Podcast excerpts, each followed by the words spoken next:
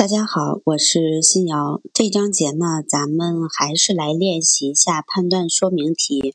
我会先把题目读两遍，大家在心里边做一个判断，后边再会把一些解读读出来。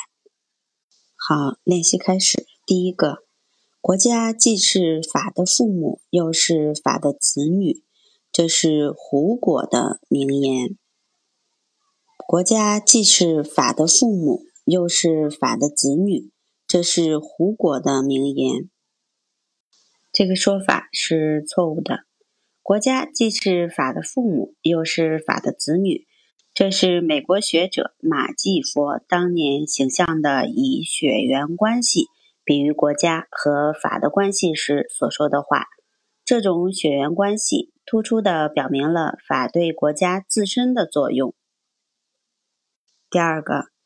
权利法案被马克思称为第一个人权宣言。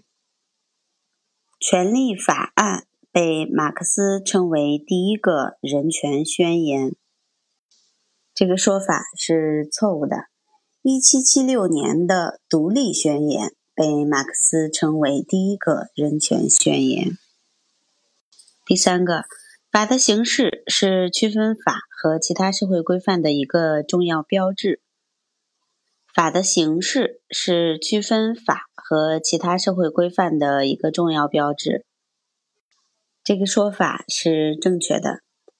法的形式是区分法和其他社会规范的一个重要标志。不是所有社会规范都是法，只有具备法的形式的社会规范才是法。要把某种意志上升为法。应当使这种意志采取法的形式。第四个，部门法和专业法含义相同。部门法和专业法含义相同，这个说法是错误的。部门法不同于行业法和专业法。在我国的某些论著和文件中出现的行业法、专业法。大多是指经济管理、行政管理或社会文化事务管理中依管辖范围或专业领域对相关法律规定的分类，如农业法、公安法、金融法等。它们大多是某一部门法中的具体制度法。第五个，根据法律行为的主体情况，法律行为可以分为个体法律行为和群体法律行为。根据法律行为的主体情况，法律行为可以分为个体法律行为和群体法律行为。这个说法是正确的。根据法律行为的主体情况，可以将法律行为区分为个人法律行为和群体法律行为。个体法律行为就是由自然人个人的意识和意志所支配，并由自己直接做出的行为。群体法律行为是由三个以上的自然人有组织的，基于某种共同意志或追求所做出的趋向性一致的行为。第六个，对事义务是特定人对其他特定人的义务。对事义务是特定人对其他特定人的义务。这个说法是错误的。根据义务效力范围的不同，可以将义务划分为对事义务和对人义务。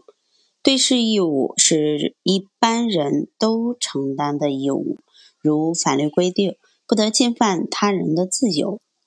对人义务是特定人对其他特定人的义务，如合同缔约人相互履行各自的合同义务。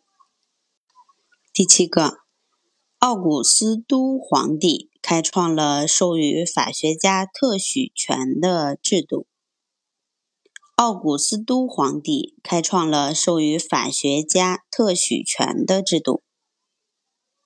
这个说法是正确的。奥古斯都皇帝开创了授予法学家特许权的制度。从而，法学家可以依赖皇帝授予的特权，在案件中给出法律意见。第八个，非法定解释的主体必须是国家机关。非法定解释的主体必须是国家机关，这个说法是错误的。非法定解释是指不享有法定解释权所做的解释不具有法的效力的解释。非法定解释的主体可以是国家机关、组织、个人。第九个，在法律关系研究方面做出新的努力的是英国人。在法律关系研究方面做出新的努力的是英国人，这个说法是错误的。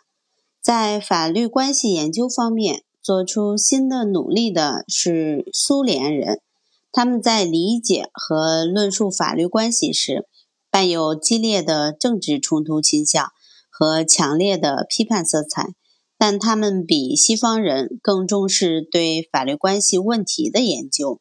提出了关于法律关系的种种定义和系统的理论。第十个，立法不是从来就有的。立法不是从来就有的，这个说法是正确的。立法不是从来就有的，而是人类社会发展到一定历史阶段才产生和存在的。